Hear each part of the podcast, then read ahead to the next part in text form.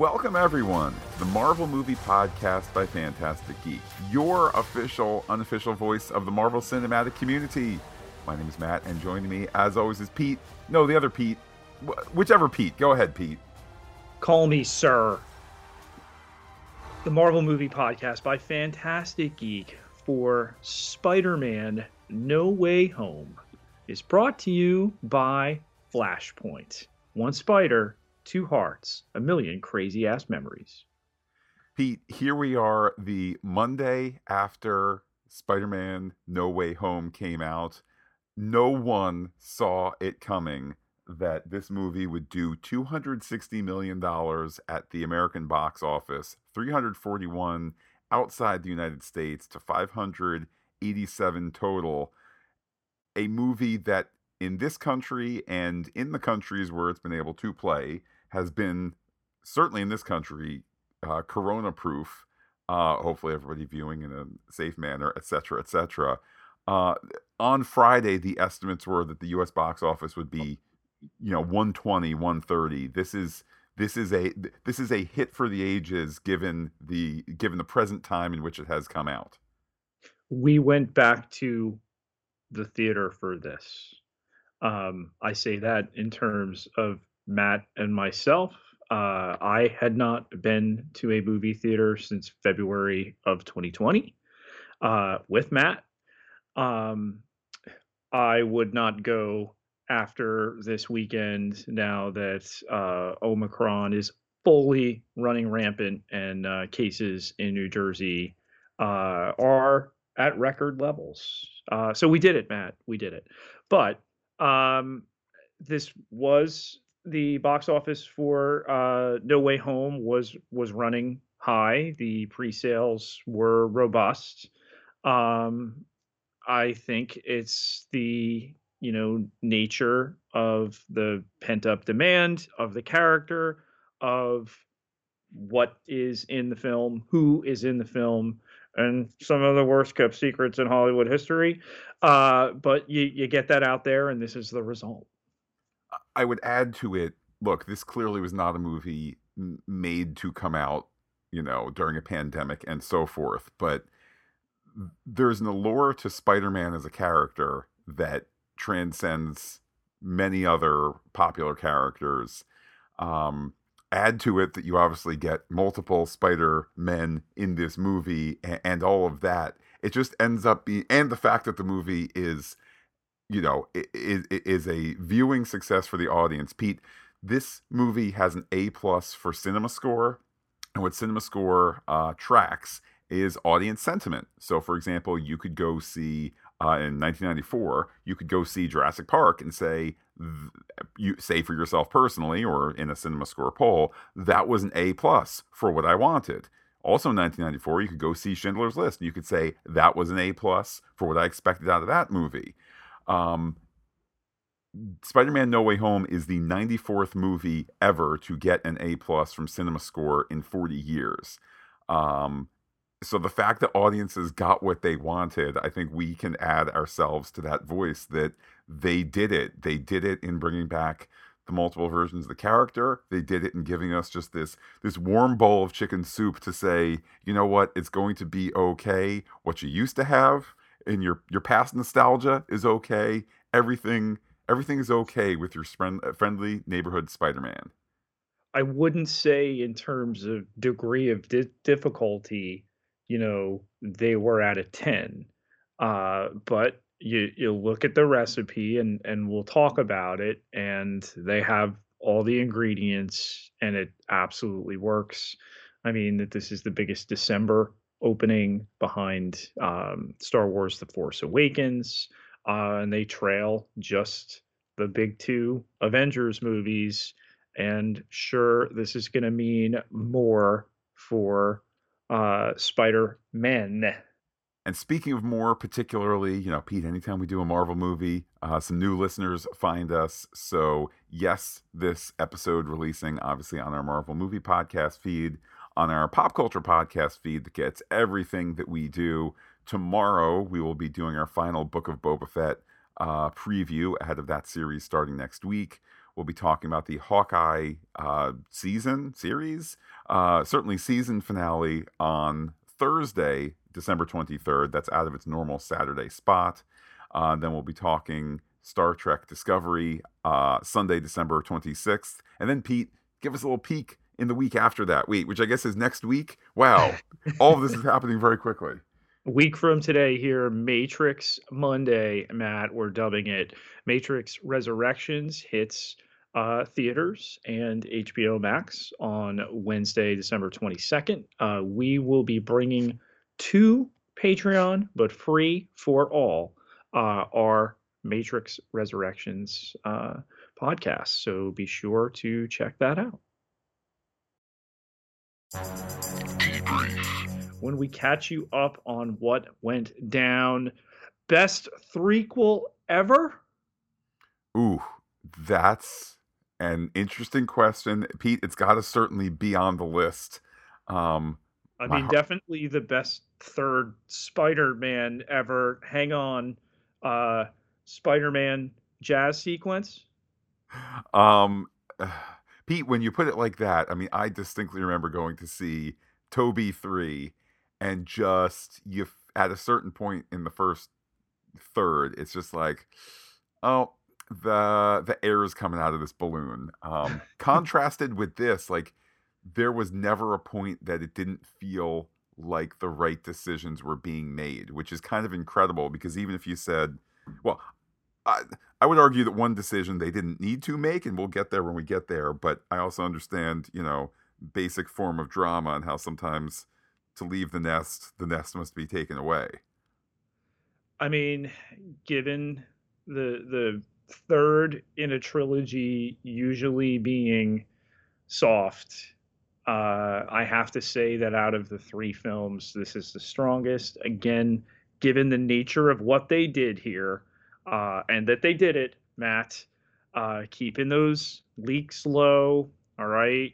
The Charlie Cox screenshot in the last uh, week or so from a British talk show and forced Kevin Feige to come out and say, well, he's going to be our Matt Murdock Daredevil. Can't tell you when he'll show up, if that happens, but when it does, he's going to be our guy. And I have to say, for anybody like myself who was trying to avoid that as a spoiler, Feige's quote, which is, We're going to go with Charlie Cox if ever we use Daredevil, and if ever we use Daredevil, it's going to be Charlie Cox. Like it was enough to say, at the very least, it was enough to put me back into La La Land, despite the fact that it was also just out there that Charlie Cox, I was out there from a year ago that Charlie Cox was playing a character, and it was like, I, I, think it would be Dare, I think it would be Matt Murdock, but mm. you know, would it be impossible for him to be playing someone else, or for him to be playing unnamed lawyer? Wink like th- there was enough flexibility between all three daredevil a lawyer to be used later to be named later or just some other person just like you know gemma chan is in multiple ones but she's playing different people it was all possible and i think his quote did enough where i have to admit pete i didn't check the actual screenshot from the british thing i just saw the kevin feige article and it was like okay that's good enough for me to still believe there's a chance that that, he that he would be, and to believe there's a chance he wouldn't be. You know, everybody's so hyped up that Matt Murdock is back, and you know we've had obviously uh, Feige confirm this, but uh, what's gone under the radar, Matt, is that Foggy Nelson was back too. Uh, really? I, I must have missed that. In the same scene. Really? uh, Jon Favreau. Oh, that Foggy Nelson. Okay, so they didn't just do it to us with Spidey. They they brought the Daredevil universe back before even the the multiverse cracked open. So Pete, I think you're being slightly tongue in cheek here. I know that Jon Favreau was still playing Happy Hogan uh, in that scene, although the fact that it's another cinematic you know universe foggy nelson uh, i hadn't even occurred that hadn't even occurred to me in part because well this is what i'm here for that movie is like um is there's like a there's a Phantastic Geek podcast of that extended cut. That's a rough movie. I I, I reject that's it. Get on get on that bad boy. Um, but Tobey Maguire and Andrew Garfield here, the secrecy it took to have them, and again the denials from Garfield at least, you know, making the the uh, press junket rounds for uh, Tick Tick Boom. You know, oh, I, I I'd love to be in that one day. I'm not in this Spider-Man movie, and then that he's the first to show up. Um, and uh, I didn't realize Matt, he's 38 years old. Well, A, I'm surprised to hear that. B, the theater when we saw this, there was a section of people who Mhm. who who who energetically applauded when he showed up. Um I don't think in terms of confirmation of the rumor, just affirmation of Andrew Garfield Spider-Man.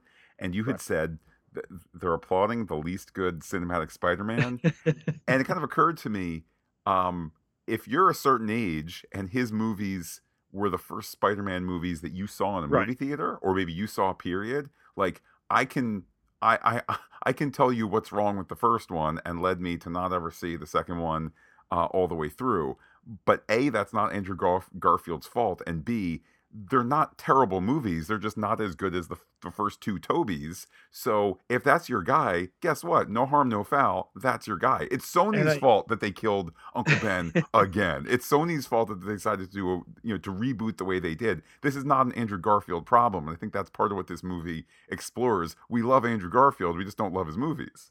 Well, listen, thank North Korea, Matt, and we know that they're listening.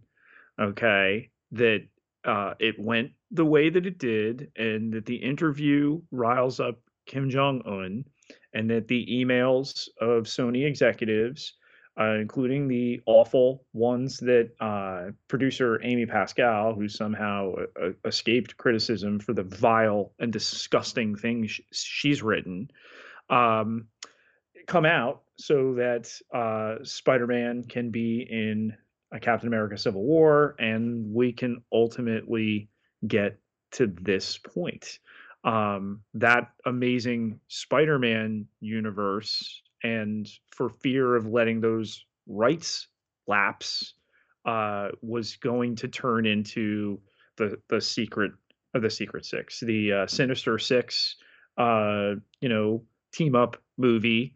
Uh, there were two other amazing Spider-Man uh, movie writing teams um, named, um, including the writers for the second, uh, Alex Kurtzman, who we cover over on Star Trek now, is is leading that universe, and Bob Orci, uh, who wrote Amazing Spider-Man 2. They were going to write the fourth one. Um, so there were big, big plans. And I mean, listen, I had not seen those movies until about the last week. And I got them in because I knew this was coming. Um, and again, that I think that's a little bit part of this box office wow. Yes, there is the I'm going to hold myself away from spoilers, et cetera, et cetera. Uh, but Matt, even yourself, you were aware this was coming. Yeah. Um, but but how and to what degree? Like if you told me before the theater darkened, if you told me, hey, Tobey Maguire and Andrew Garfield are going to appear in five minutes of this movie, um, a la Matt Damon in Thor 2, or maybe a bit more than that, but you know, similar to that, I'd be like, all right, rock and roll. Like, yeah, the mul- the multiverse has come. Dun dun dun. And there they are. Like that that sort of thing. Okay.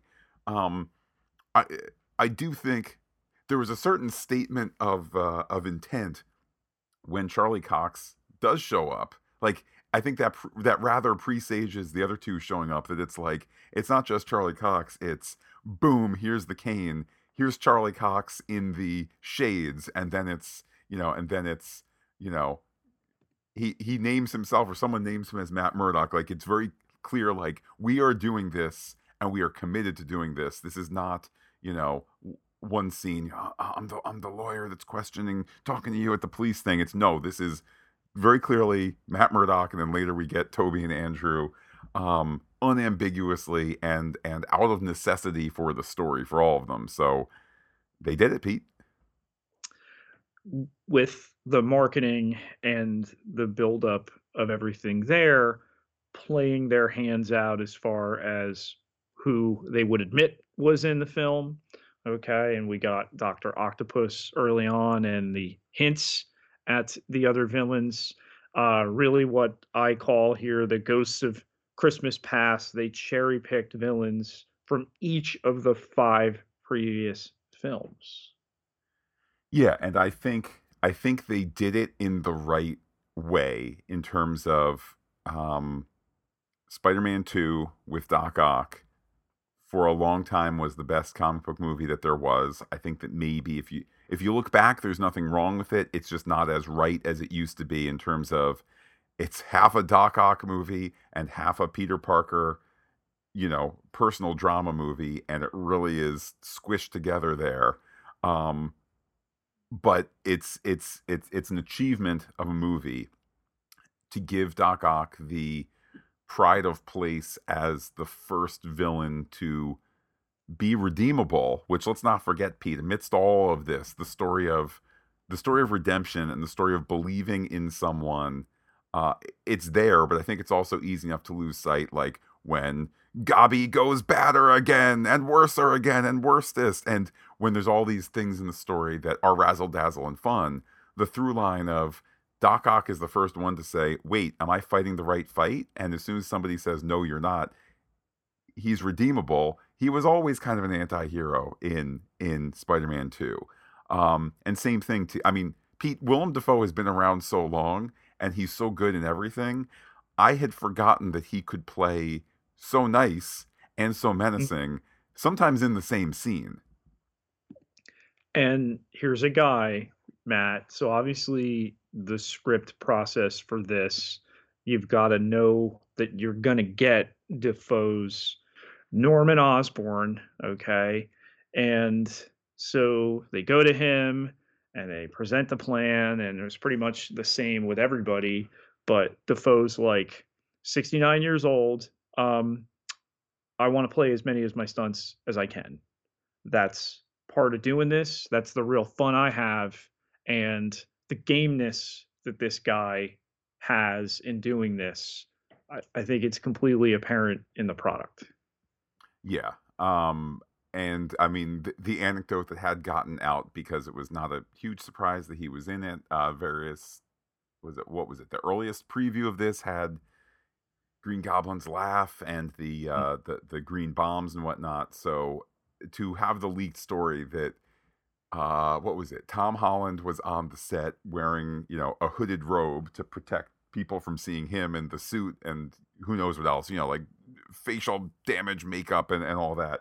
And he bumps into somebody else, and the somebody else is like, you know, watch where the bleep you're going. And Tom Holland's like, wait, that sounds like Willem Dafoe. And he didn't know Willem Dafoe was going to be there. And the whole thing where it's like these two hooded people backstage in the dark bumping into each other, and Spider Man and Green Goblin getting ready for a scene. It's just, I mean, that's just the magic of the movies right there. I mean, of all of them, and Alfred Molina had had spoken out more than a year ago that he was in this, so that was really public. Um, the Dafoe thing, but uh, Electro, okay, pun intended, Matt gets gets the best glow up of all these villains. I mean, the Lizard sucks. Um, to redeem him in that way I- mean, those those two films, those villains are awful. I mean, they even mention Rhino in this film. Uh, the plans for him to have come back with uh, Paul Giamatti, um, but you know, just the way that they go at it. You know, Sandman is the the sympathetic one from that third film. Uh, I mean, even if you look at the mid-credit scene in a certain way. Technically, they rated uh, Spider-Man three twice. Um, to see Jamie Foxx back, to see that outfit and that presentation of the character, um, just be more grounded and make more sense. Um, it it was just a win. Uh, I know you mentioned uh, you mentioned um, Lizard there as well. I mean, he's given the least to do because maybe he's the least the least remembered of the five and the least sympathetic. I mean, at a certain point, it's literally, "Hey, you stay in a story box until we need you." Um, it's just you know, again, it, it, it's a series of things done right. Pete, I haven't thought about um, Sandman since the third movie. I haven't thought about about that, uh, you know, the, the actor for forever, and it's just, I don't know. Again, it, it, it's it's like it makes me think of the, the the Marvel team up movies in that you can take you can take the best things and use them, but here what here what Feige and company have done is take the best parts of these characters where you know uh, Thomas Haden Church's Sandman, oh, it's a fairly sympathetic villain origin story, and then he goes bad. And, and, and that's kind of it. And to go back and recast it as this guy just wants to be normal and just wants to go home it was always there, but it was never used, and and it works. I think we have to invent some new type of honorary award, Matt, for reconnecting, reestablishing hashtag it's all connected a universe on consecutive days with bringing uh you know ear muffet if you've not caught up on hawkeye um vincent d'onofrio's uh, Kingpin back, and then Matt Murdock in Spider-Man: No Way Home. I can't fully understand how well that was done when you put COVID in the mix and scheduling and this and that the other, just because it was the perfect time. Clearly, Hawkeye episode 105 was meant to happen before Spider-Man No Way Home in terms of its release in in our universe, you know, how we watch it, that sort of thing. Um but then Hawkeye is tied to the Book of Boba Fett release that itself needs to be around Christmas because you announced that a year out and to be able to do all these things um so that there is that unified experience, it just shows that attention to detail um it's stunning. It's absolutely, it's absolutely stunning, and that's why Pete at the theater, uh, there was that cheer when you saw, you know, it was one thing to go, oh, here's the cane. You go, oh, what are they going to show us? Boom, next shot, Matt Murdock, sunglasses, cane. I'm Matt Murdock. I'm your lawyer. Whatever the exact line is. I mean, there was thunderous cheering for that because, you know, because people love Char- Charlie Cox as uh, as Daredevil. People love all of these past stories, and to get the affirmation, you know, they all count and they're all part of a thing somehow, some way means a lot. Pretty ambitious too that the film picks up exactly where the previous one left off. Yeah, and to pick up literally with you know the the voices at the end of the last movie, uh, Star Trek Two style, that also was um, that also was powerful. It, it it served as a way to just you know really rewind time across a period of time that a lot of us have not been particularly enjoying, but to just go, okay, welcome to your fictional escape. And as we rewind, let's just think back to that summer where all was all was easy in the world and it was Endgame and then it was you know it was uh you know Spider Tom 2 and and easy peasy lemon squeezy and and to pick up from there um ton of fun. Putting Doctor Strange in the Tony Stark role that he had served in the original and you know the the shadow obviously in the second uh really a void that had to, to be filled there and makes everything in this film possible. It does, and I mean, I know there was speculation. Oh, who will the sixth bad guy be? Oh, I bet it's going to be Mysterio. You know, yeah, but you killed him off, and that was supposed to be earned. Like Pete, we don't get a sixth person. However, at least not joining the other five. We don't get a sinister, sinister six here. Uh, we do get Mysterio in this movie by way of previously on Spider-Man the movies Um, so that kind of kind of counts and kind of doesn't. Taking from Hawkeye as well with the digital trickery, the uh, Rogers, the musical billboards. Uh, I thought, you know, nice placement, nice way again. Hey, here's what's on your Disney Plus. This is on your uh, screen the same month. Well, and it's funny too because uh, the head of Sony, um, Tom Rothman, emailed everyone at Sony today congratulating Sony for this big win that Sony has created. And then he signs, no joke, he signs his e- his company wide email, Excelsior Tom, and it's like, okay, I'm not saying Sony didn't. I'm not saying that this is not a win. This is a huge win. And for mm-hmm. as much as I too am concerned about uh, the comments that Amy Pascal made in private via email and so forth, you want to say, hey, she has her hand on this win. Um, and to be fair, other wins like uh, Best Picture nominee for Little Women and so forth. You know, okay, fine. She she and everyone at Sony who has had a role in this movie uh, deserves the win. His email completely ignores, you know, the Marvel Cinematic Universe, the marketing power behind that, and so forth. Did they know that when when Sony was paying for Rogers the musical billboards, like Oh, and that digital asset now belongs to Marvel. Thanks. Copy, paste, put into a Hawk, put into Hawkeye here, put into Hawkeye there, and so forth. Um, but Pete, enough drama, uh, enough heartache between the two uh, the, two companies here because they have kissed and made up. I'll mention Pete. I don't know if you have it on the list here. Already announced uh, by Kevin Feige that Sony and Disney are working together on another Spider-Man movie. Feige has officially said, you know, no, no need to worry that this is the last one, and the fans don't need to feel that angst anymore. Instead, Pete, right. it's Aunt May and Happy who have the breakup angst, uh, which paves the way for her death. I mean, that they go there, that they went there. Um, you know, uh, about the middle of the movie, which I was kind of surprised when they would reach for that. Um, I had heard they were killing her off, but I didn't think it would be then. I mean, it, it works in terms of the story. That's the the motivation, and then bringing in uh, Tobey and Andrew to help him out.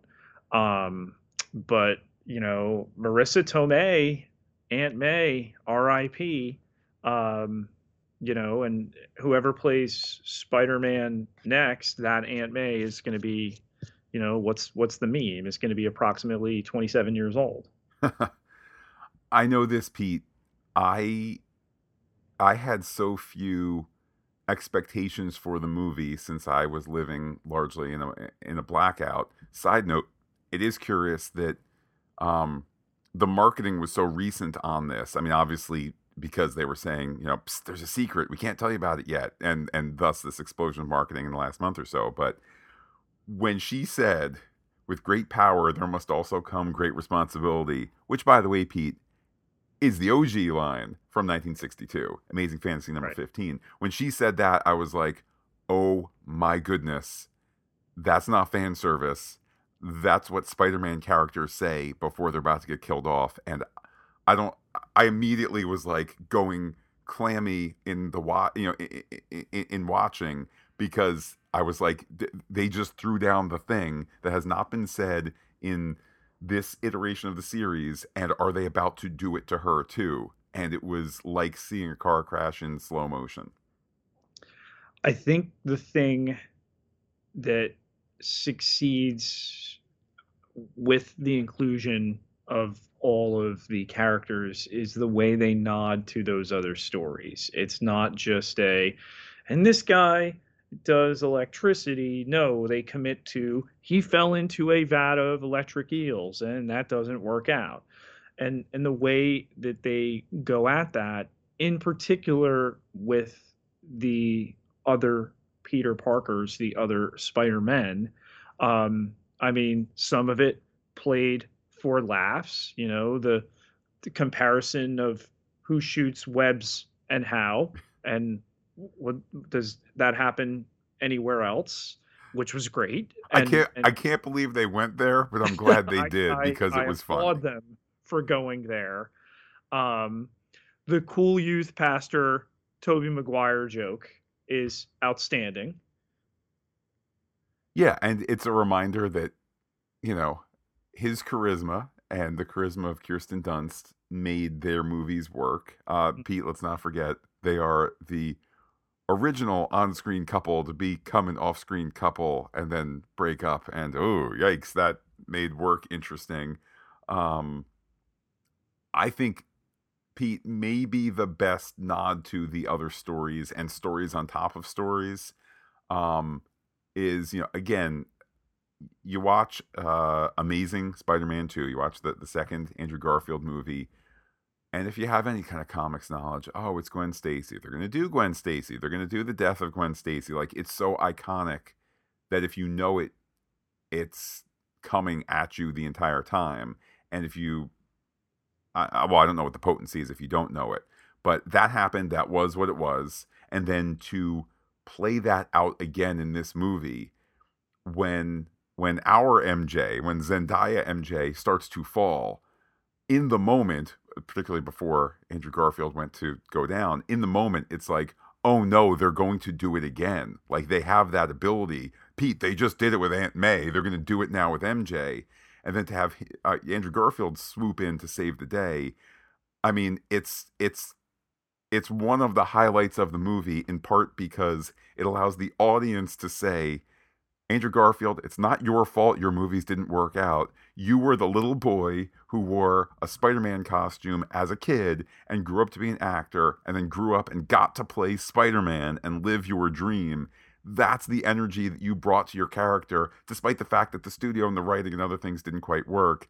You get this wonderful curtain call here where you get to save not Gwen, but save in Gwen's memory and save the current iteration of MJ and so forth and and contribute on screen in the whole nine yards. It was a lovely, lovely moment.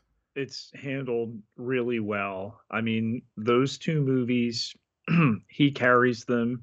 She, okay, in particular, Emma Stone is luminous in those, and you you feel the weight of that loss then. Um, you know, the, the credit I'll give those two films, they end those two films really boldly.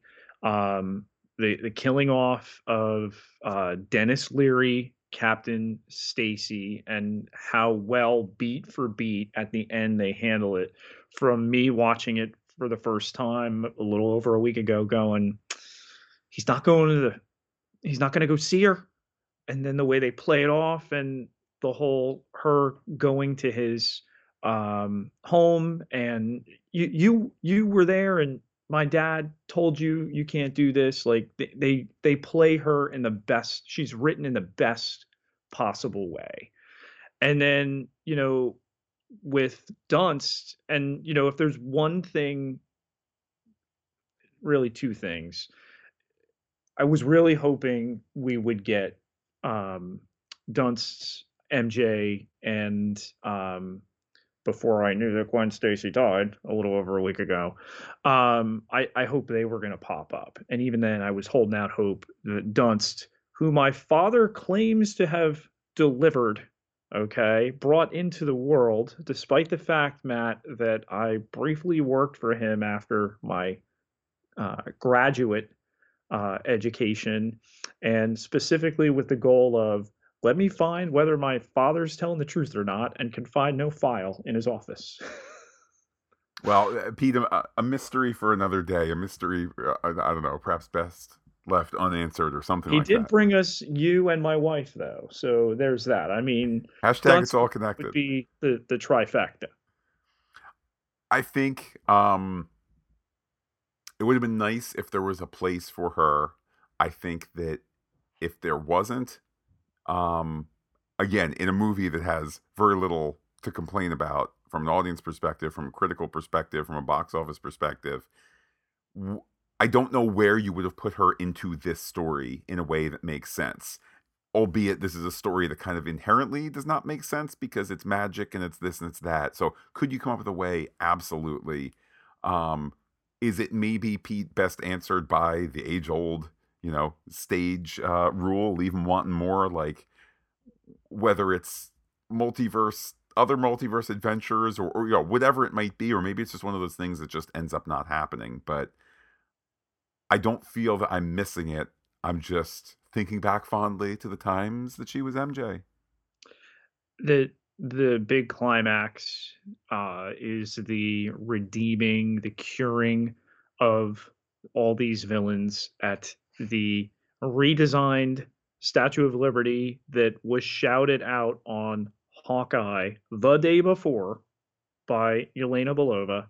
Um, again, just the kismet of bringing this all together. And I'll also add, not that this is of story importance at all, other than, you know, great craftspeople at every level of a movie, uh, of a TV show. They're telling their own, they're telling a story too, even if it's the story of the belt that the president wears on West Wing or, or whatever it might be. Um, I get the implied thing that like Captain America dies and saves the day and whatnot. So the Statue of Liberty now is going to have a, a Captain America shield. Um, I'm okay knowing that the fight knocked the shield down, revealing the torch. Um, it's a cool, it's a cool decision to go and de, um, you know, take the uh, the the copper oxide layer off and get back to the original shiny copper and presumably treat it so it doesn't rust and whatnot. Like that's a cool thing. I don't know why you would do that, but it's cool if that's your redesign. If that's your in universe, like oh we did it, and plus the the shield. Now the shield gets knocked off because not everything not everything needs to be rebooted. Some things can remain the same. Maybe that's the Uber lesson. Hey Sony, you don't need to always reboot and let's let's kill Uncle Ben in every movie. You can keep some things the same. Um, but it's a lovely design to see the copper uh, you know, the, the, the the dark copper Statue of Liberty. I look forward to seeing it more elsewhere. I don't know if that's in Hawkeye later this week or just down the line. Again, it's just the, the Statue of Liberty has its own story arc in this movie. Who knew? They kind of did the Spider-Man, Spider-Man pointing at one another meme. I could have done with it being a little bit more overt uh, but they they did do it and playing up the whole which which Peter are you? I'm Peter two, Peter three. You know, you're Peter two. Uh, at the at the climax there. I wonder if the meme was on this side of silly versus the other side. Um, for example, I have read, I have not gone back and checked this myself. I've read that like the camera work for Andrew Garfield saving MJ, like th- that it is a shot for shot remake of the Gwen Stacy death, not just in terms of like the camera falls down with her, that it's like a shot for shot remake. Um, I think I read that in the Hollywood Reporter. Same article, the shot at Aunt May's grave at the end, the camera motion is a quote of maybe the scene of at Captain Stacy's grave or something like that. Here's my point, Pete. If they've liberally quoted um, directly quoted some of those things, I think that's it's Spider-Man quoting Spider-Man versus if they outright did the meme, right standing by a police paddy wagon or whatever, I think then it would have been not Spider-Man doing Spider-Man, it would have been Spider-Man doing the thing that people text to each other. So I think again, it's like leave them wanting more, and also it would have been the wrong. It would have been funny because it's funny to us, not not notable because it's notable to them. I mean, I, I hear that. I hear that. And I think they did enough of their version of it. Uh, speaking of versions, Matt, with the multiverse cracking here, uh, and there's things visible. I haven't seen any, you know, close up shots though, but did we see Loki? Did we see Sylvie? Did we see Kang? He Who Remains? 500 different variants of him? I mean, add to that, I've heard the question do we see comics version of Scorpion? Do we see the comics version of Vulture? Um, maybe the answer is yes to all of these. I have to say, again, in the department of restraint, I think that there must have been a draft of this where He Who Remains comes out. You know, there must have been a draft of this where Loki and Kang and Sylvie, where everybody comes and takes a curtain call. And I think not because it's Sony and Disney, not because, oh, well, we want to save certain things for things that are purely on the Disney end. And then we can talk about it in the Loki season two preview behind the scenes special on Disney Plus. Like, I don't think it even was corporate baloney. I think it was just the threat of the multiverse is really, really scary. Okay, you said a thing. No, no, no, it's really, really scary. Okay, you said another scary thing.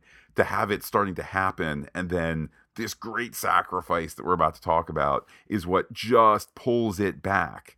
Now we've gotten our nose bloodied, obviously with the knowledge that the next Marvel movie is Doctor Strange in the Multiverse of Madness, but whatever's about to explode there and whatever impact that's going to have on the subsequent films and and MCU and so forth, this is now officially like to see that cracking and to see those those shapes there. That's the lady at the beginning of Jaws getting getting pulled down to say, "No, this is serious." Now, Pete, before we forget, can you talk about the ending? I, if I can bring myself to, um, you know, with with the public uh aspect that, but no, we we don't want to do what we did to you before when the Marvel Sony deal was lapsing and there was anarchy in the streets. I I think that created uh, the coronavirus, actually, Matt, didn't it? Isn't that the origin? That's the origin story. I mean, that I don't know, but I think the well, I do know that that, that you are jesting. Um, Spider-Man as a character, certainly in the pop culture sphere, um, Spider-Man and Peter Parker can't stray too far from angst filled high school student. Um, I know, for example, at some point in the comics and in recent years, it's like Peter Parker, owner and publisher of the Daily Bugle. And that may lead to great stories in the comics, but when you pick up when you pick up a Spider-Man comic or a, an offshoot, I think I'd read it in like Silk or something like that. Um, you're like, wait, that's not my Peter Parker. So to get this here, where Pete this poor genius isn't even in college yet. Did I see that he's studying for the GED, um, the high school equivalency? Mm-hmm. Um, and here he is, no family, no friends, apartment on his own, handmade Spider Man outfit. Um, on the one hand, it breaks your heart. It also gives you something to want for the next one in terms of right. whatever that's going to be. It's it's immediate room to grow as opposed to uh, smart boy playboy boy, billionaire boy, philanthropist boy. Um, it, it, brings him back close to his roots. Yes, he's not in high school anymore, but it's it's as close as possible after three movies to that origin point to have a re-origin. And I think it's very smart in terms of how it could open things up. I mean, listen, we want Zendaya back, we want Jacob Batalon back, uh, not precluding that they couldn't be and what have they done here? They gave us three films of high school age Peter Parker, where, you know, we barely get a third of the first movie of that uh, with Tobey Maguire. Um, we got two films of it with Garfield's uh, Spider Man. Um, and you know that we're going to get more that he's going to pop up. I mean we we forget matt that tom holland has played peter parker spider-man in six movies now. More than daniel craig played james bond just for some perspective. I mean that that, that is perspective. Um end credit scene mid credit scene here uh and weaving through uh, what happens in the film that uh, Eddie Brock shows up, uh, that uh, he has this conversation uh, talking about Iron Man, so we know where we are, and then that he leaves a little bit of the Venom symbiote behind, as you said in the theater, the way to have your cake and eat it too.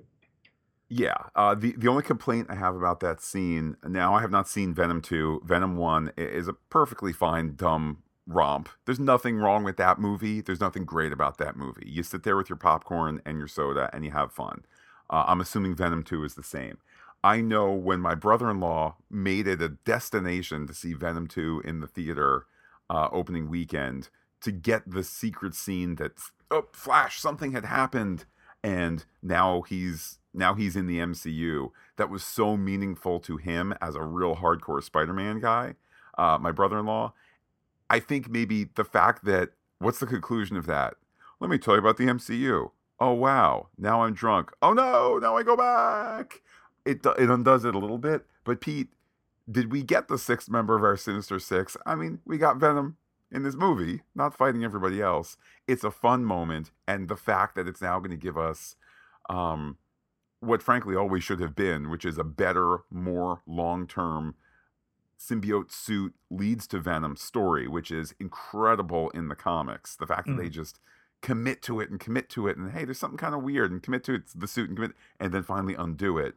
Um, it's you get to have Venom back in your Sony Spider-Man universe or whatever they call that. You get to have Venom in this one at whatever timeline, and now we can be on the lookout, or we can be on the lookout in retrospect. You know, is this character wearing a jacket that's actually the symbiote, and so forth? It's just just filled with possibilities.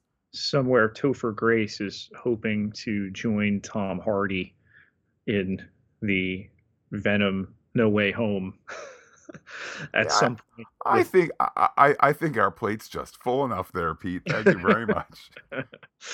uh the the last the end credits uh sequence really kind of doing what they've done a little bit before more so uh unusual type of trailer for the next Marvel Cinematic Universe film. Yeah, I could have done with more of a legit secret scene, uh, you know, a narrative thing, not a preview. It is what it is. If nothing else, Pete, um, Disney got a whole bunch of people to go to a Sony movie and watch a trailer for a Disney movie after they watched a, a Sony movie. Like, eh, you know, it's all good. It is what it is. I think too, if you want to sit and go, all right, well, Disney also needs to be, you know, Disney, which by the way moved Doctor Strange from March to May or June or whatever it is, like It's May. uh, May. Uh, there, th- that was a smart choice that they saw coming a long way out. Um, so you want to give people the full razzmatazz and say, now, now you've had four movies in six months. Now you have to wait a relatively long amount of time compared to the four and six months. Okay, that's fine. Uh, I'm excited about it. I don't know what to think, except for Pete. I'm glad you made sure that we podcasted What If, and we did it on the Marvel Movie Podcast feed because, uh, boy, that was a lot more important than I thought. Yeah, uh, that they commit in the trailer to showing you Doctor Strange Supreme, that he's going to be a villainous, uh, antagonistic presence in the film. Are there others coming? There's all sorts of rumors about uh, Hayley Atwell as Captain Carter. There's some even uh, crazier rumors, Matt, that kind of parallel uh, what we've done in this film. So, you know, i- is there a universe where we get that film in February? Maybe. Um, I can wait till May with everything that we've gotten this year, you know, four live action series. What if? Four live action films. Uh, overdue, pent up. Uh, but yeah, we'll be checking that out in May. The dossier. a detailed look at our bad guys. We'll begin with J. Jonah Jameson.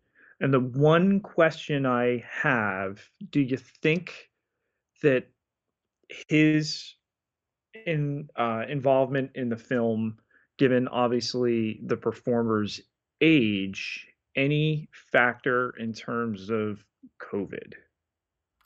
Um, I will assume no. I think that it makes sense that he starts out as this, you know, basement dweller with a green screen in his basement and, you know, rides this hysteria up to, you know, a more legit set and media operation and so forth. Um, you know, J. Jonah Jameson is at his best, pounding the desk and yelling about Spider Man, uh, yelling at a kid photographer to go take more pictures doesn't have the kind of reach that it used to 30, 40, 50 years ago. Um, so I think that it's just an outgrowth of the character the way the way it needs to be now. Uh, and can I interest you in any vitamin supplements, Pete? I mean, J.K. Simmons, that we got him back at the end of uh, Far From Home. Um, and, you know, most effective included there. Certainly, uh, you know, leaving the door open for more of him moving forward. And I hope they are uh, able and and smart enough to utilize him and and do the big, you know, J. Jonah Jameson, you know, swings that they take. I mean, from those original films, um, you know, the the wonderful presence of that. Uh, Alfred Molina's uh, Doctor Octopus, um, and the simpatico, the relationship that he has with one Holland and two with Tobey Maguire and to have those moments there, I think, you know, perfectly noted. Yeah, I mean, if he said, "I'm only coming back if I can be a good guy," um, then that worked. If they said, "Wait a minute, Doc Ock is the turning point by which we can understand all of these villains as redeemable because of the great story elements from Spider-Man 2 and you know, he had good intention and the things kind of took over and it, it's poisoned his mind and whatnot and, and, all of that. It just makes story sense. The fact that the greatest um, film villain from the the pure Sony era um, becomes the best loved one in terms of you know, and, nothing against um, Green Goblin, nothing against um, the actor and so forth, but just Doc Ock is the he's the most sympathetic of them, and it, it just makes sense. Again, a lot of these choices they're easy after the fact, but if they were easy, then we wouldn't have ever needed Disney's help because it would have been you know Andrew Garfield doing a dozen of these. With Green Goblin again to get Dafoe back to have him you know ham that up, do the stunts uh, you know, do the whole split personality thing. Um, it, it's an embarrassment of riches from the villain standpoint. Pete, in a movie that has um, multiple Oscar winners, multiple Oscar nominees, uh, and more on the Oscar front that maybe I'll just talk about now so I don't forget that tangent. But let me start with this uh, possible Oscar nomination for either uh, or both Willem Dafoe and Andrew Garfield. Your thoughts? I don't think so. I know there's been tangential buzz like there was with Force Awakens. Uh, could this be a best picture nominee. I don't see a performance nominee coming and that's not a slight. We know one of the bias towards comic book fare. I mean, geez, a Scorsese and you know uh, all, all of these you know pinky out guys who do this despite the fact that you know they broke in not with comic book films because they weren't the the term to art uh, they are now and and the institution that they are now.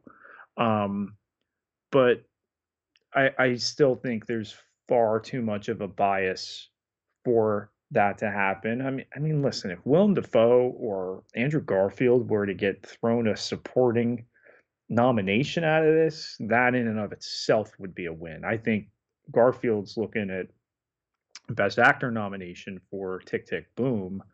Um, and, you know, sometimes those are cumulative. I know that uh, we have three Peters in the movie. We have you here, Pete.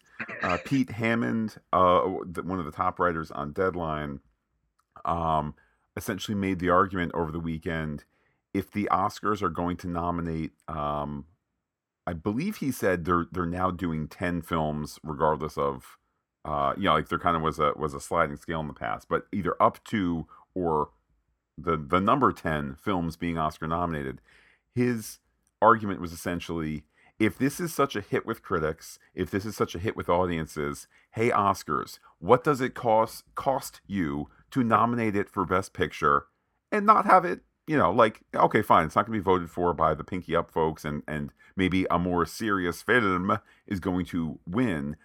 What does it cost you to say that this is one of the best movies of the year in a year that, let's see, Pete, no one went to the movies? for very good reasons, but this is the exception to the rule. The argument being reward it on its merits and reward it on its contribution to cinema um, and cinema attendance and so forth with a Best Picture nomination. Even if it doesn't have a shot at winning, it still will nonetheless speak to it's one of the best pictures that people have seen in the movies this year. You you lose nothing by doing it. Um, and I think there was a compelling argument with the Force Awakens and the, the goodwill of of that installment and rebooting uh, you know, the Star Wars episodic movies back in 2015. For whatever reason, it wasn't a direction they went in. Again, I, I think people would welcome this. I mean, Matt, are there 10 movies they're going to be able to nominate? I mean, I think when you factor um, let's let, let's pause corona analysis for a second when you say will there be 10 top tier films that have theatrical releases uh, if only some of the small releases that one would normally do in a in a, in a pre-corona perspective uh, yes but again it couldn't hurt in between the i love lucy movie and the small movie about this and the so on and so forth it would not hurt to be like oh look, here's Tom Holland and Zendaya walking down the red carpet. They're here for Spider-Man: No Way Home.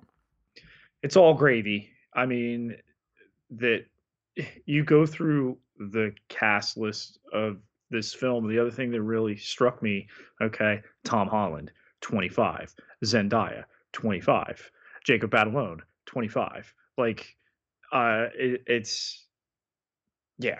I, I oh uh the Flash actor, 25 okay um these are the future generation of, of hollywood. I mean zendaya is very clearly at the elite forefront.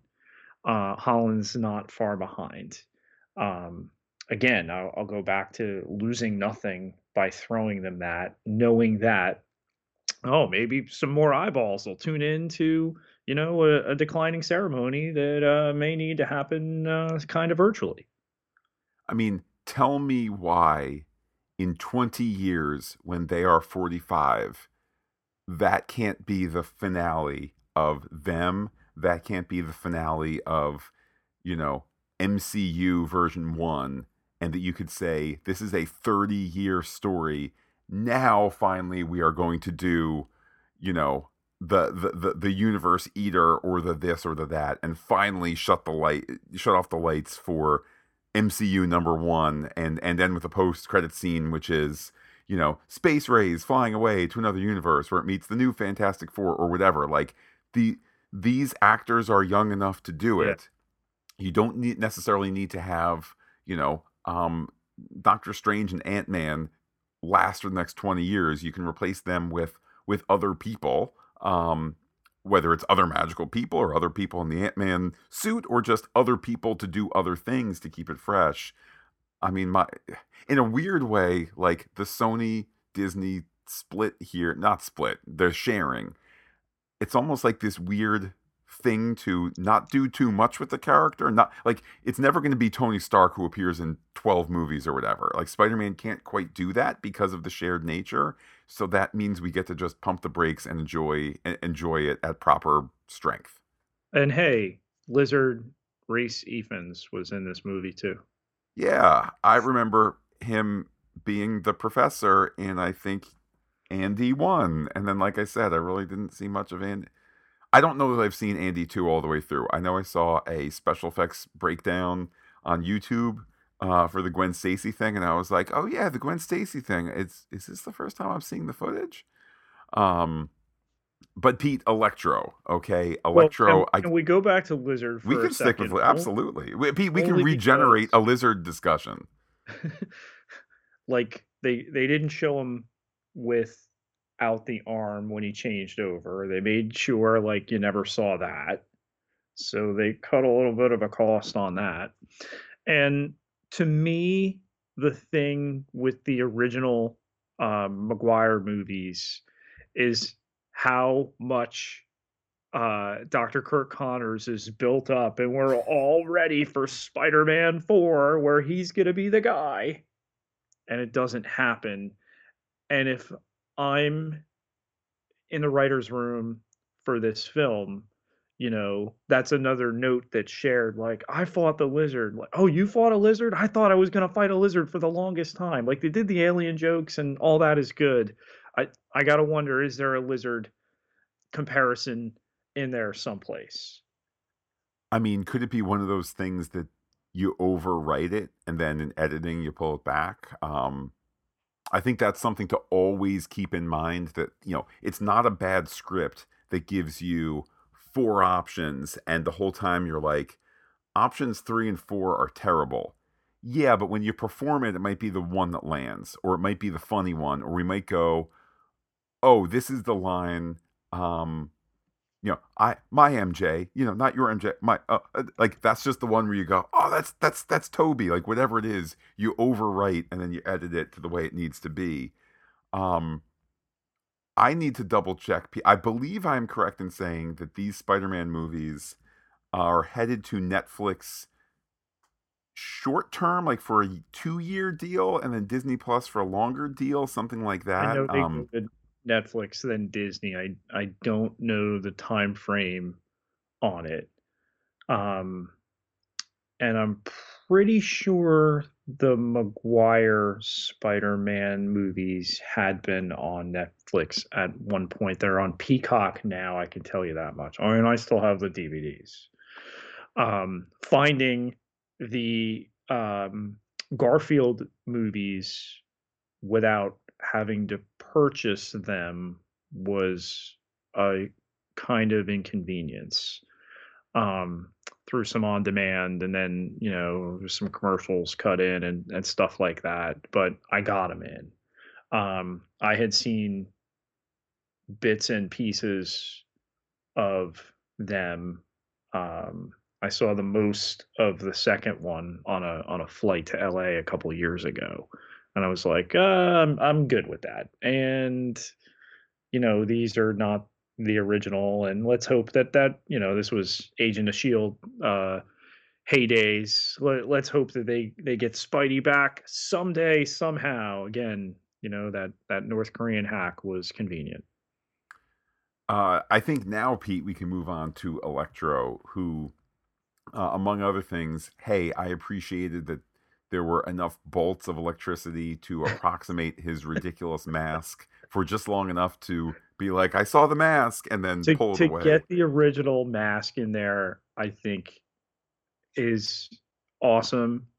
To change from the blue that's really hard to even tell to go to the yellow. Um, love how they kind of put him in the fireman, you know, uh, outfit so that it's kind of, you know, electricity resistant, retardant, whatever we're gonna say.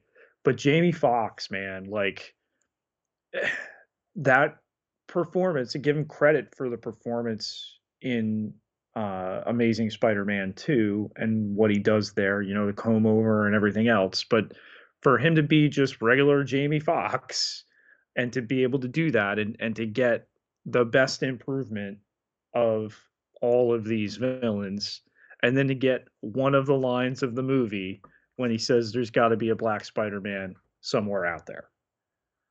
And you know what? I I've gone back and forth on that line because I think on the one hand you could look at it as glass more than half empty in like oh they made a reference but there's no plan like it's not Well, let's be honest. What what this has paved the way for is the eventual live action Miles Morales. This has absolutely cemented that's going to happen at some point.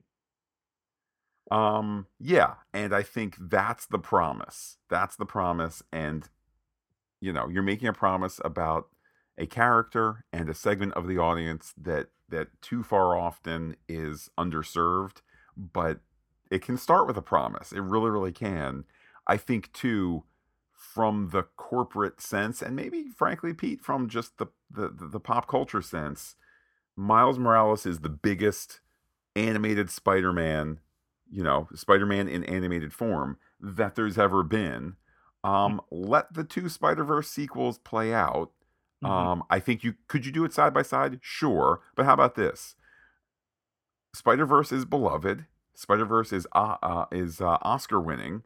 Um, let those two sequels play out. Then, if uh, if on the back of that, in the last bit of the the the end, if it is the end of the Spider Verse trilogy, uh, all of a sudden sparks and this and that the other, and he falls through another Spider Verse hole. Boom, falls into live action, and it's now a live action guy or or whatever.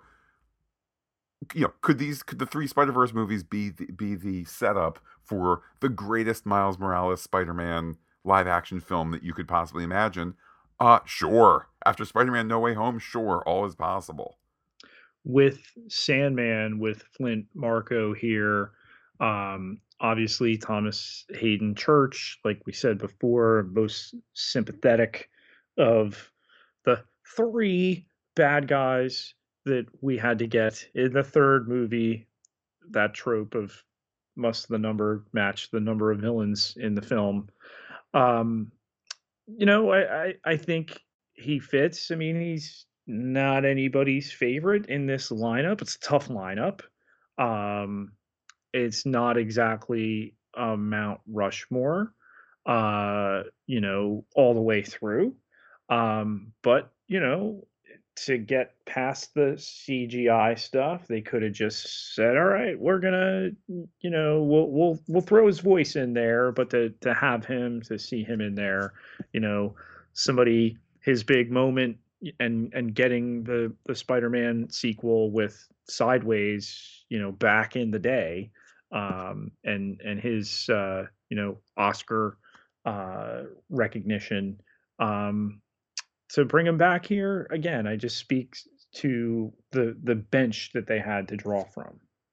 I think too, you look at this list of baddies, who's the most relatable? Uh, it's Sandman. He just wants to get home to his family. Like, you know, Doc Ock, uh, family is now dead. If you, you know, uh, not if you include. I know there's a little bit of kind of there's a little bit of loving time jumping to make all this work, and that's okay. Um, but if they're pulling them out of our best memories, but still keeping the movies that we know canonical in in other universes, okay, Doc Ock's family is dead. Green um, Green Goblin's family is dead. Lizard, I don't even know if they talked about the family situation. Ditto for Electro. Sandman is the one to say, I am humanized. Also, the rest of these guys are humanized too, even if we don't tell their stories. I just want to get home to my wife and kid. Like it it it it it, it is a shadow that's cast over all of them. Let's talk about some humans that help us get home to our wives and kids. Pete, this podcast made possible by those who support us on patreon.com slash Phantastic Geek keeping things going particularly uh, as we are gobbling up the storage and bandwidth and whatnot that is that is sent our way uh, to be listener supported makes makes the whole thing just uh, worth it easier and a joy each and every single time we sit down this being our 95th podcast of the year, Matt, of 2020. Um, in a week and a half, which we're pretty much going to record something just about every day and blow away any previous month that we've had this year. I mean, September, October, November, we've had 10 podcasts each. Um, we're at seven. This will be our eighth in December, and we're going to just annihilate that. And it, it is quite literally a memory issue. Matt will send me these texts about we have this much left, and here's my plan for this, and I got to cross this wire and all that. And you know, Patreon makes that happen for us to be able to afford that and to be entirely listener supported. So, a massive thank you uh, at the end of this year to all of those people. Um, and then if you can't contribute right now, you can get yourself over to Apple Podcasts, leave us a rating, a review on this, on the Marvel Movie Podcast, on any of our 25 podcast feeds. Helps us immeasurably, gets the word out. Welcome to level seven. Time to analyze and theorize. More Holland Spidey, Matt? I mean, to know that that um Pete, I almost said Jeph Loeb. Oh my goodness, that's another universe entirely. To know that Kevin Feige has said they're already working on the next one. We don't want to do what we did to you. And again, Disney just played that tune, so it was evil Sony and little Mickey Mouse who wants to protect us, you know.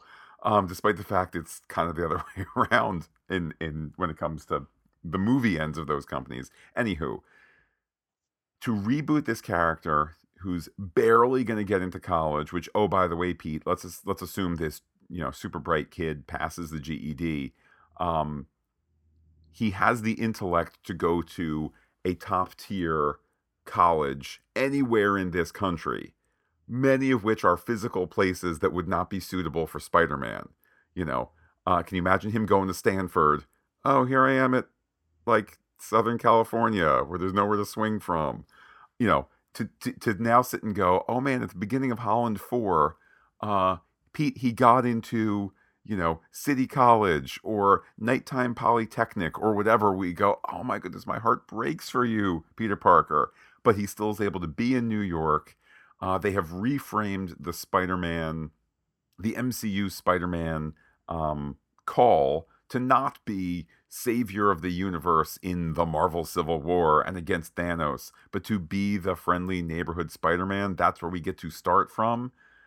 While he, he's doing that, while dealing with a real suit and not broom, nano suit, broom, back to my normal suit. Pete, before he gets a suit that can maybe shift on its own, maybe all black suit, Venom and so forth, um, to do college classes versus helping the lady who look the dump truck slipped a gear and it's not stopping and all that.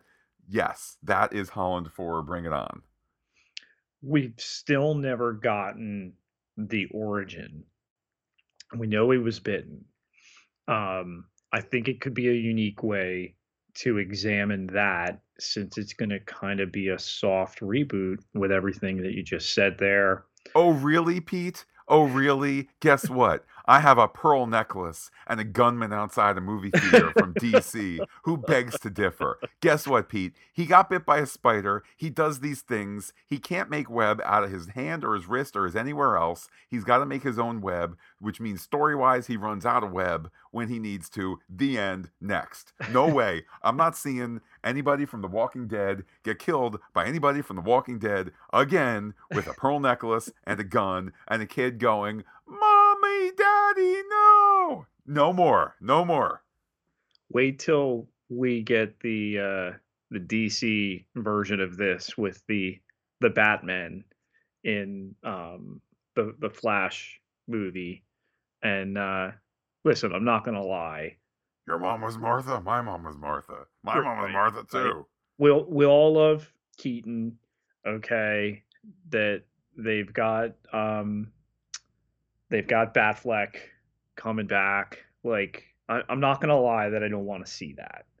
Um, and again, this film didn't create the idea of crossover with generations. I mean, look at your your Star Trek, look at your Star Wars. There's been written a lot about this weekend, but um, I think they've done a lot towards perfecting it and updating it. Um, so it'll be interesting to see how they're going to proceed.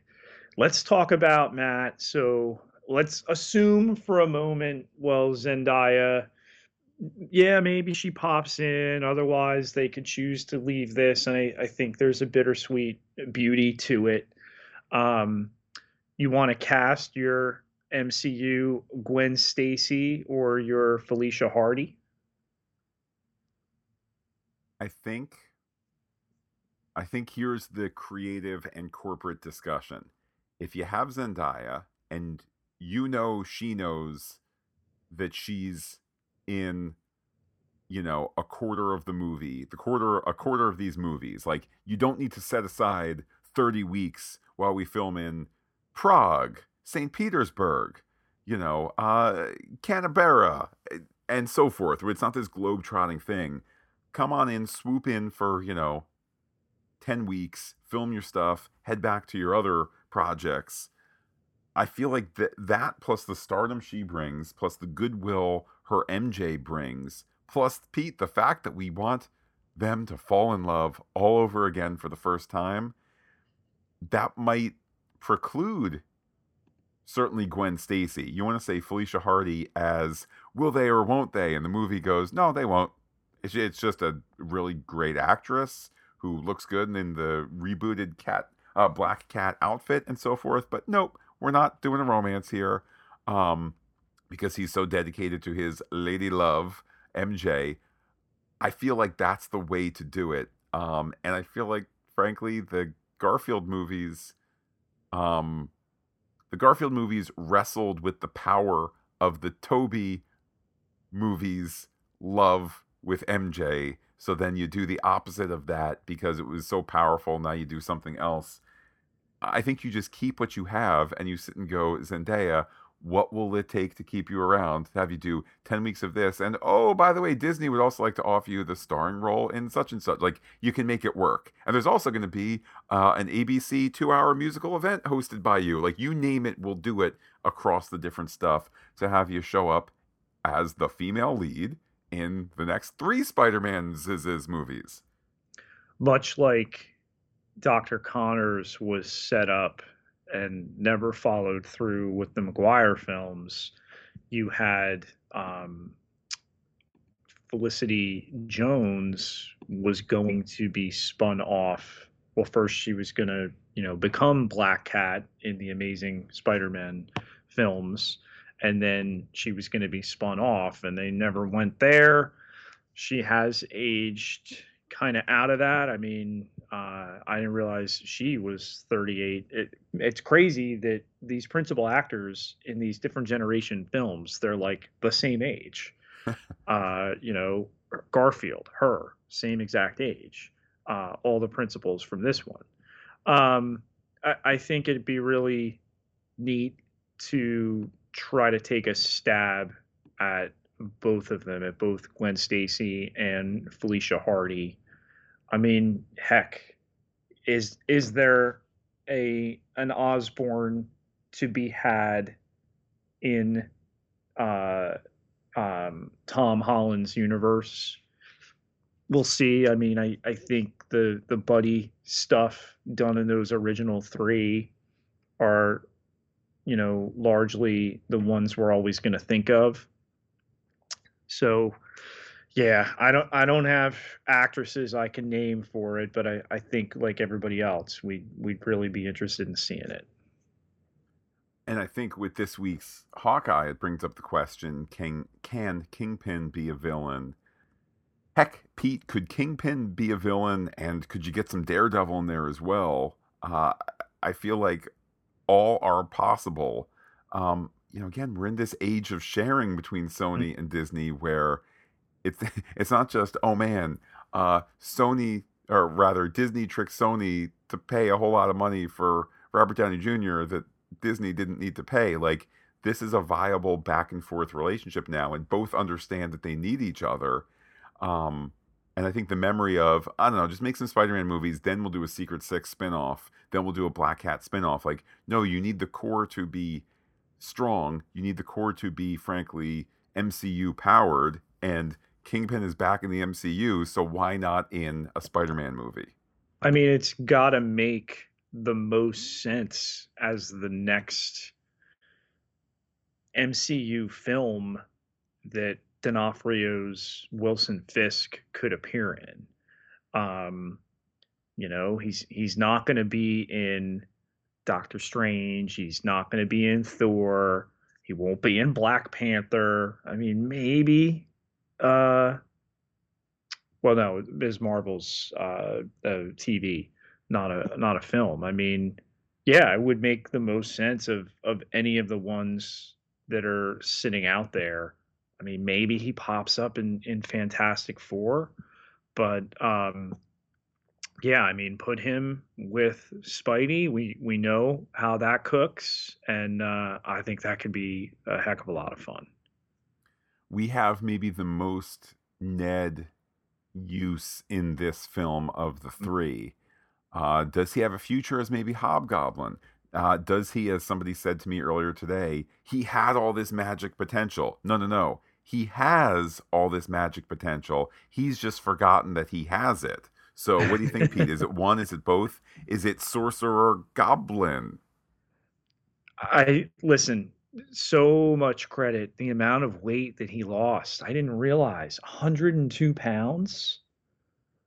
Just yeah. tremendous. I mean, congratulations to him. And you know, we love the interaction between him and Holland and and Zendaya. Uh, so bring it on. Give him more to do. If it's in some way been prophesized by the idea of learning and and now forgetting that you know in one universe Peter Parker's best friend betrayed him uh, and tried to murder him and and you know died in his arms uh, and the the you know saccharine yet uh, you know sad way that that's played in the laboratory scene yeah i i think that's something we'd all be there for. I, I think too they need to recognize that ned is the you know ned is to these films as m and q are. Oh let's say q. chair. What's that guy in the chair oh absolutely he, like admitted it to the to the agent yeah and like the fact that the James Bond films were able to bring back the same Q actor every single time, and granted, you know, slightly different age, and you know, people weren't necessarily like, well, "Where's my Q?" The spinoff on Netflix, and you know, things like that. But like, make it happen. I would love for nothing more than to hear Jacob Batalon is having a tough time scheduling Spider-Man Five because he's so busy doing other things. That would be fantastic. I think that a you could have him in first position for Spider Man, so that's always going to win out schedule wise. Uh, and B, just that he would be loyal. But in the interim, his career has not exploded outside of Spider Man. So, like, make it work. The guy's a valuable part of this. Let the agents figure out what the value is contract wise. Let's have him in the next one. No worries, no this, no that. If only, Matt, uh, Marvel, Disney Plus had a show coming about a lawyer. um, and I think that's maybe smart money on where Daredevil pops up next, which is She-Hulk, which I have on my schedule in the in the uh, undated portion of 2022. Uh, um, because I think it's tentatively what before the summer because Ms. Marvel is before the summer, so that's 10 half hour episodes, uh, which by the way, Pete, is 300 minutes, just like all these Disney Plus shows. Um, I mean, come on. She Hulk, she's a lawyer, another lawyer. He's now in the MCU. Official Kevin Feige has made a, I don't know, an Excelsior sign or a web shooter sign or whatever on on Daredevil's forehead and made him officially part of it. Like, it's got to be right. Got to be. Got to be. All these signals now suddenly that and, and this happens when there's the buzz and the you know blow through success like this film but all these signals that they want uh, Andrew Garfield for more projects that they want Tobey Maguire for more projects that I kind of have a hard time believing if only because like go out on top. Okay. Uh Tobey 3 was not good. Guess what? Toby 4 is an epic in that it's Spider-Man No Way Home.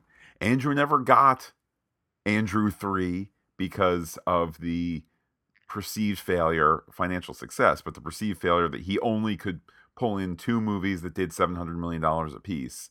Uh, so he never got his third one. Guess what? Andrew 3 in No Way Home is is his epic one. Are there ways to bring them back? Sure. Is it going to be diminishing returns? That's the number one thing. Is this diminishing returns to bring them back? I kind of think so. Um period. I just think so. Like they've had their moments. They've had we're never going to forget what it was like to be like, who is that on the other end of the alley? Oh man, it's Andrew. Oh, okay, this has got to be Tobey. Oh, look, they're all together. Now they're all in the suits. Like it's all for the first time we fell in love again. We can't fall in love again for the first time a second time. Leave it there. Secret Wars is out there. I mean, it's tantalizing. Well, you know, oh, okay, let me pull back everything that I just said. Canonical return for them, I think that takes it away. You want to have a gag where, you know, a shapeshifter all of a sudden is like, well, how about I could be this guy Spider Man? I could be this guy Spider Man. Again, it could be fun. It could be it, it could be not undoing the end of this movie and their part of it. Is it still diminishing returns? It is. We'll see. We'll see.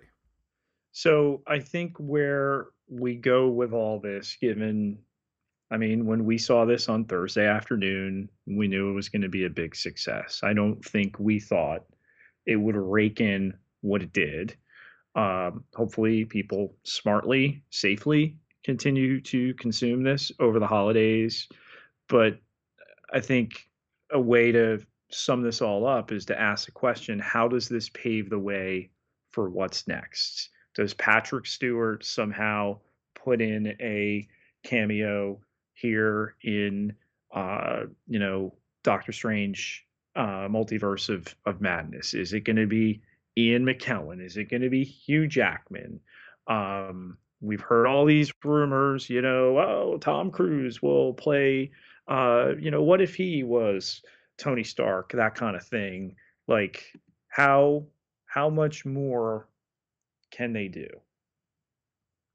I think here's the bottom line. Do you want to be we got the high in this movie of the past. Do you want to be chasing that high? I think that it's a slippery slope. Um it's a slippery slope when you have all these great characters ahead of us, particularly when there's been a concerted effort by Kevin Feige, by Marvel Studios, by Disney to build on the success that you had for the first 10 years and to have a have the next 10 years of the MCU better reflect the world as it is in terms of uh, gender diversity, racial diversity, uh, orientation diversity, and so forth. Would I love to see more of Patrick Stewart? Uh, yes. In fact, Pete, uh, I may need to reassess some of my harshness for Picard season one because I've been rewatching it and it turns out it's delightful. Um, I just don't know. You get back Patrick Stewart, Ian McKellen. Um, they've been back one last time for the final time so many times in the 20th Century Fox films. Is the place to do it Multiverse of Madness?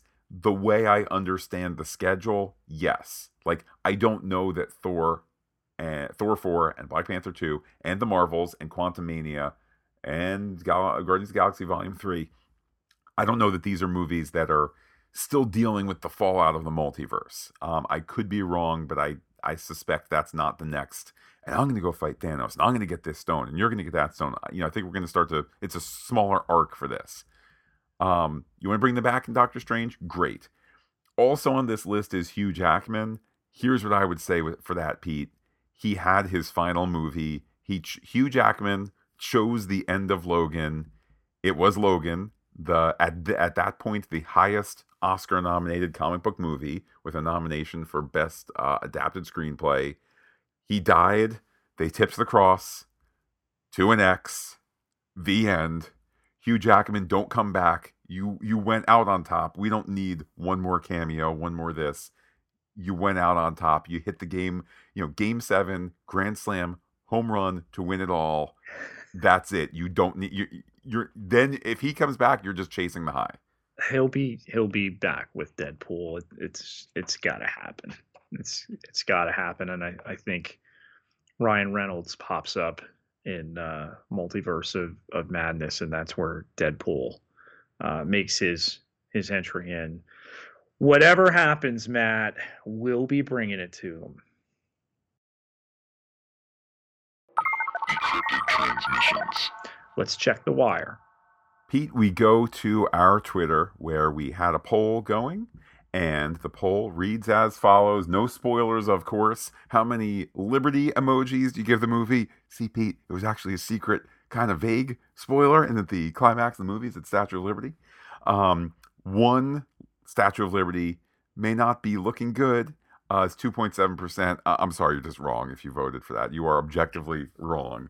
Uh, how many movies have been released in the last 40 years? 97 of them or 94 of them uh, have gotten A pluses on Cinema Score. This is one of them. Sorry. Uh, two Statue of Liberties, So Strange, got 5.4%. Uh, three Statue of Liberties, Best Spidey threequel yet, got 43.2%. And then Pete, four Statue of Liberties, Best Picture nominee, question mark, got 48.6%.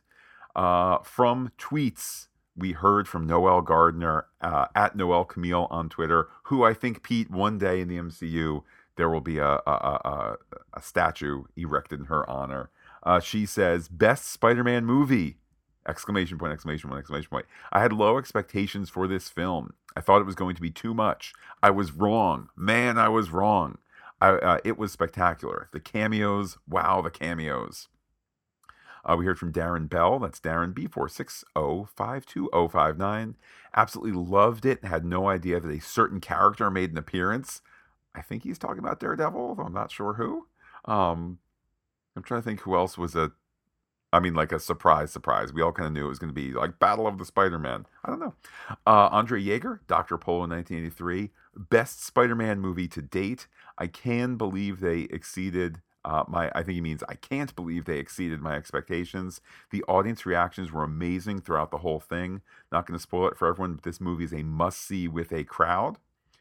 Uh, we heard from Bike BRH. That's at Bike BRH. I don't give four stars too often. Uh, and other than a character death I wasn't in love with, this is a top five through seven MCU movie for me. Dealing with back problems myself currently, I empathize with a couple of the guest characters. Uh, we heard from "Is this hell?" question mark. That's Wattle of Bits. Uh, where's the option for staying home waiting for the Spider-Man surge to show up in the pandemic statistics? Uh, Pete, we both share the concern. Uh, you you were double masked. I was single masked. Mm-hmm. Fingers crossed, right? I just you know the way things have gone here in Jersey the last couple days, and just the spread you know, we we made the exception, and I'll be upfront. I've been the stick in the mud uh, with Matt and scheduling this, and you know, against my better judgment, as things were slowly climbing, we booked these tickets, and now it's exploded. Um, so I just hope again that that people are safe, that people are smart. The window for these things to come home I mean, listen, I'm I'm not gonna lie that I am pleased as punch that I'm gonna be able to sit on my own couch and enjoy my own refreshments uh, on Wednesday night and watch Matrix Resurrection. The same way I have with uh, Dune, the same way I have with the Suicide Squad, and like I I think that model's got a very firm foothold now. Um, you know, uh, we may if if things continue to go south again wind up in a situation where they're pushing films back again. Um, so we'll have to see, but you know, be safe. Next up, Pete is Eric Pritchard. That's at Coach underscore Pritch. All I can say about No Way Home, without any spoilers for Spider Man, uh, is that it lived up to the hype fantastically. I might add, Pete, that's fantastic with a PH. Hashtag Make Mine Marvel. We heard from Ben Larson. That's at Larson Ben.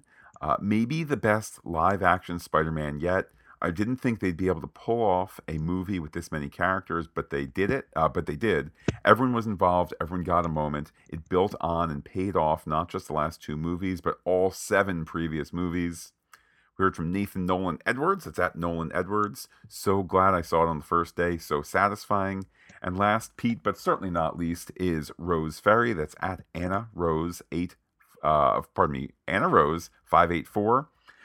I'm looking forward to hearing the podcast and comments from fellow geeks. So satisfied in every way, and there's more than I expected. Can't wait to see it again. Funny, emotional, and respectful to the franchise. So, Pete, we are wrapping up on positive news there from Twitter. And I, I think roundly, you mentioned the the cinema score. You know, I've I've not heard anybody uh, down on this film. Um, is it the uh, MJ self fulfilling prophecy of you know you you have uh, low expectations and uh, if it works out then then you're pleased. It it's possible, um, but I think in every way this exceeded them. Well, Pete, with that, we can start to look ahead. For those who listen on the Marvel Movie Podcast feed, uh, Eternals hits Disney Plus on January 12th. And as a side note, Pete, to, to move from looking forward to looking backwards for a second, it's been interesting to realize how much promotion for Shang-Chi has been done around its Disney Plus release. Just, you know, little things including um, Simu Liu doing the autocorrect interview for Wired, you know, just stuff like that that makes its way into into the zeitgeist. You know, that was done for the Disney Plus release, so it'll be interesting for uh, Eternals. Pete, I'd like to forecast right now we will not be as enthused, um, but that comes out January twelfth. So that I'm, third, I'm looking forward to it. Uh, was it the thing that was going to pull us back to the theaters? I think we knew it wouldn't be. Um, you know that was always going to be spider-man in the in the levels the near historic levels that it has but all right look we're, we're going to look at it and we're going to talk about it the way we always do um, that third weekend in January is when we'll be podcasting that. So you can keep an eye out over on the Marvel Movie Podcast feed. And as mentioned before, if uh, you join us on the Pop Culture Podcast feed, you know, it's just uh, Hawkeye, Discovery, Matrix, Hawkeye wrap, Boba Fett, and Discovery in the next two weeks. So you know, nice, nice, simple stuff there. You know, Pete, no how can, how can people be in touch with you to talk about only the Marvel Cinematic Universe, Star Wars, and Star Trek universe, and the Matrix? And I'm assuming at the end of the Matrix is when it's revealed that the movie that we were watching is a simulation, and also we are in a simulation. Oh goodness.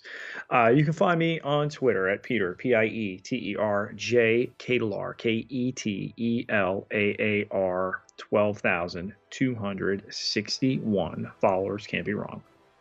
And while I'm personally on Twitter as Looking Back Lost, do be in touch with the podcast. Comment on phantasticgeek.com. Check us out on Twitter, Instagram, Gmail, where we are Phantastic Geek as well. But wait, Pete, there's more facebook.com slash phantastic geek with the P and the H, all one word, like it today. With that, Pete, looking forward to all of the podcasting fun that is ahead. With that, I will say adios to all our listeners and give you the final word. I'm magic now.